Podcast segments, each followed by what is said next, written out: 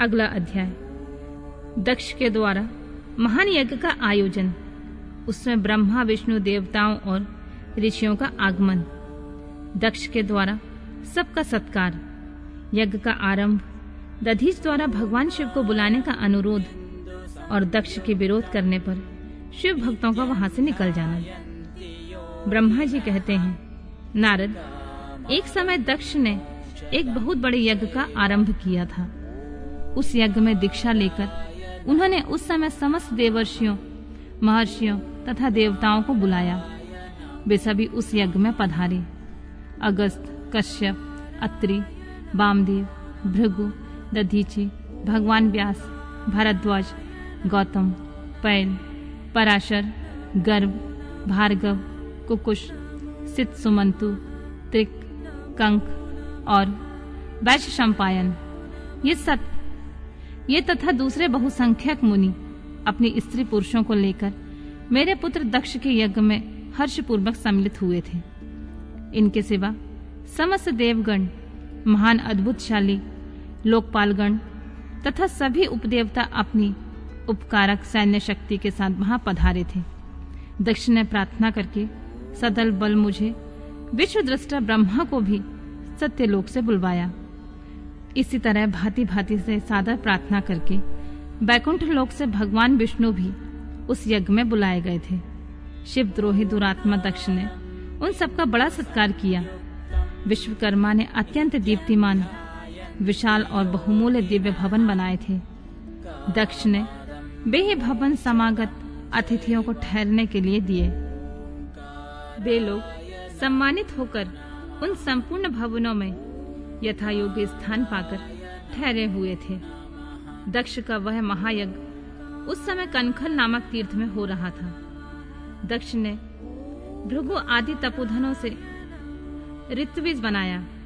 सब लोग सम्मानित हो उन संपूर्ण भवनों में यथा योग्य स्थान पाकर ठहरे हुए थे। दक्ष का वह महायज्ञ उस समय कनखल नामक तीर्थ में हो रहा था। उसमें दक्ष ने भृगु आदि तपोधनों से ऋतविज बनाया। संपूर्ण मरुद गणों के साथ स्वयं भगवान विष्णु उसके अधिष्ठाता थे। वे वेद त्रयी की विधि को दिखाने या बताने वाला ब्रह्मा बना था। इसी तरह संपूर्ण दिक्पाल अपने आयुधों और परिवारों के साथ द्वारपाल एवं रक्षक बने थे और सदा कौतूहल पैदा करते थे। स्वयं यज्ञ सुंदर रूप धारण करके दक्ष के उस यज्ञ मंडल में उपस्थित था। महामुनियों में श्रेष्ठ। सभी महर्षि स्वयं वेदों को धारण करने वाले हुए थे।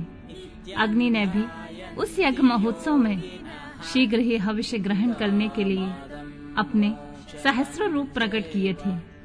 वहाँ अट्ठासी हज़ार ऋतविज एक साथ हवन करते थे। चौसठ हज़ार देवर्षि उद्गाता थे। अर्धव्यू एवं होता भी उतने ही थे। नारद आदि देवर्षि और सप्तर्षि पृथक पृथक गाथा गान कर रहे थे। दक्ष ने अपने उस महायज्ञ में गंधर्वों, विद्याधरों, सिद्धों, बारह आदित्यों, उनके गणों, यज्ञों तथा नागलोक में विचरने वाले समस्त नागों का भी बड़ी संख्या में वर्ण किया था।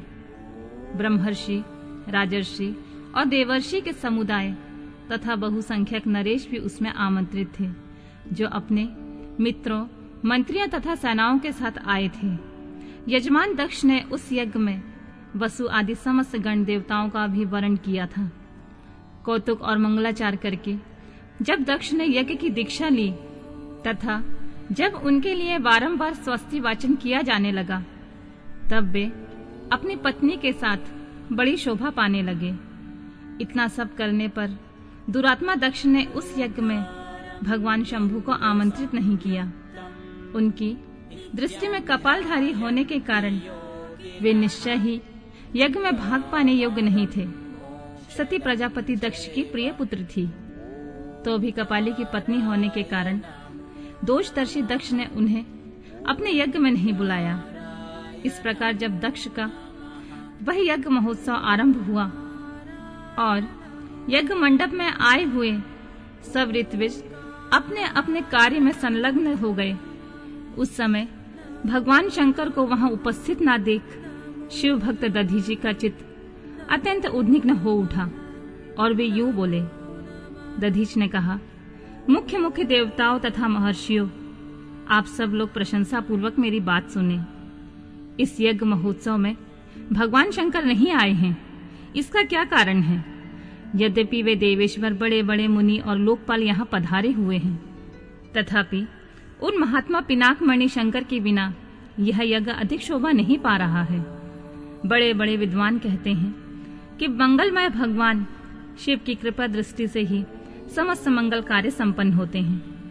जिनका ऐसा प्रभाव है, वे पुराण पुरुष वृषभ ध्वज परमेश्वर नीलकंठ यहाँ क्यों नहीं दिखाई दे रहे हैं?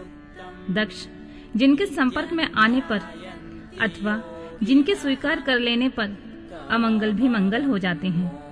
तथा जिनके पंद्रह नेत्रों से देखे जाने पर बड़े बड़े नगर तत्काल मंगलमय हो जाते हैं। उनका इस यज्ञ में पदार्पण होना अत्यंत आवश्यक है। इसलिए तुम्हें स्वयं ही परमेश्वर शिव को यह शीघ्र बुलाना चाहिए। अथवा ब्रह्म प्रभावशाली भगवान विष्णु, देवराज इंद्र, लोकपालगण, ब्राह्मणों और सिद्धों की सहायता से सर्वथा प्रयत्न करके इस समय यज्ञ की पूर्ति के लिए तुम्हें भगवान शंकर को यहाँ ले आना चाहिए। आप सब लोग उस स्थान पर जाएँ, जहाँ महेश्वर देव विराजमान हैं। वहाँ से दक्ष नंदिनी सती के साथ भगवान शंभु को तुरंत यहाँ ले आए। देवेश्वरों, जगदम्बा सहित वे परमात्मा, शिव यदि यहाँ आ गए तो सब कुछ पवित्र हो जाएगा। उनके स्मरण से, उनके नाम लेने से सारा कार्य पुण्यमय हो जाएगा। अतः पूर्ण प्रयत्न करके भगवान वृषभ ध्वज को यहाँ ले आना चाहिए। भगवान शंकर के यहाँ पदार्पण करते ही यह यज्ञ पवित्र हो जाएगा। अन्यथा कभी पूरा नहीं हो सकेगा। यह मैं सत्य कहता हूँ। दधीत का यह वचन सुनकर दुष्ट बुद्धि वाले मूर दक्ष ने हँसते हुए रोष पूर्वक कहा, भगवान विष्णु, संपूर्ण देवताओं के मूल हैं, जिनमें सनातन धर्म प्रतिष्ठित है। जब इनको मैंने सादर पूर्वक बुला लिया है तब इस यज्ञ में क्या कमी हो सकती है? जिनके वेद, यज्ञ और नाना प्रकार के समस्त कर्म प्रतिष्ठित है, वे भगवान विष्णु तो यहाँ आ ही गए हैं। इनके सिवा सत्य लोक में, लोक पितामह ब्रह्मा वेदों, उपनिषदों और विविध आगमों के साथ यहाँ पधारे हैं। देवगणों के साथ स्वयं, देवराज इंद्र का भी शुभ आगमन हुआ है। तथा आप जैसे निष्पाप महर्षि भी यहाँ आ गए हैं। जो जो महर्षि यज्ञ में सम्मिलित होने के योग्य शांत और सुपात्र हैं। वे वेद और वेदार्थ के तत्व को जानने वाले हैं और दृढ़ता पूर्वक व्रत का पालन करते हैं। वे सब और स्वयं आप भी जब यहाँ पदार्पण कर चुके हैं, तब हमें यहाँ रुद्र से क्या प्रयोजन है विपुरवर? मैंने ब्रह्मा जी के कहने से ही अपनी कन्या रुद्र को दी थी। वैसे मैं जानता हूँ, हर कुलीन नहीं है, उनकी न माता है, न पिता है। वे भूत प्रेतों और पिशाचों के स्वामी हैं। अकेले रहते हैं। उनका अतिक्रमण करना दूसरों के लिए अत्यंत कठिन है। वे आत्म प्रशंसक मूल जड़, मौनी और ईशालु हैं। इस यज्ञ कर्म में बुलाए जाने योग्य नहीं है। इसलिए मैंने उन्हें यहाँ नहीं बुलाया है। अतः ददीज जी, आपको फिर कभी ऐसी बात नहीं करनी चाहिए। मेरी प्रार्थना है कि आप सब लोग मिलकर मेरे इस महान यज्ञ को सफल बनाएँ। दक्ष की बात सुनकर दधीश ने समस्त देवताओं और मुनियों के सुनते हुए यह सार्वगर्भित बात कही। दक्ष, उन भगवान शंकर के बिना यह महान यज्ञ अयज्ञ हो गया। अब यह यज्ञ कहलाने योग्य नहीं रह गया। विशेषतः इस यज्ञ में तुम्हारा विनाश हो जाएगा। ऐसा कहकर दधीश दक्ष की यज्ञशाला में अकेले ही निकल पड़े और तुरंत अपने आश्रम को चल दिए। तदनंतर जो मुख्य मुख्य शिव भक्त तथा शिव के मत का अनुसरण करने वाले थे। वे भी दक्ष को वैसा ही शाप देकर तुरंत वहाँ से निकले और अपने आश्रम को चले गए। मुनिवर ददीश तथा दूसरे ऋषियों के उस यज्ञ मंडप से निकल जाने पर दुष्ट बुद्धि शिवद्रोही दक्ष ने उन मुनियों का उपहास करते हुए कहा, जिन्हें शिव प्रिय है, वे नाम मात्र के ब्राह्मण दधीश चले गए। उन्हीं के समान वे दूसरे थे। वे भी मेरी यज्ञशाला से निकल गए। यह बड़ी शुभ बात हुई। मुझे सदा यही अभीष्ट है, देवेश। देवताओं और मुनियों, मैं सत्य कहता हूँ, जिनके चित्त की विचार शक्ति नष्ट हो गई है, जो मंद बुद्धि हैं और मिथ्यावाद में लगे हुए हैं, ऐसे वेद बहिष्कृत दुराचारी लोगों को यज्ञ कर्म में त्याग ही देना चाहिए। विष्णु, आदि आप सब देवता और ब्राह्मण वेदवादी हैं। अतः मेरे इस यज्ञ को शीघ्र ही सफल बनाए। ब्रह्मा जी कहते हैं, दक्ष की यह बात सुनकर शिव के माया से मोहित हुए समस्त देवर्षि उस यज्ञ मंडप में देवताओं का पूजन और हवन करने लगे। मुनीश्वर नारद, इस प्रकार उस यज्ञ को जो शाप मिला, उसका वर्णन किया गया है। अब यज्ञ के विध्वंस की घटना को बताया जाता है, सो उसे आदर पूर्वक सुनो।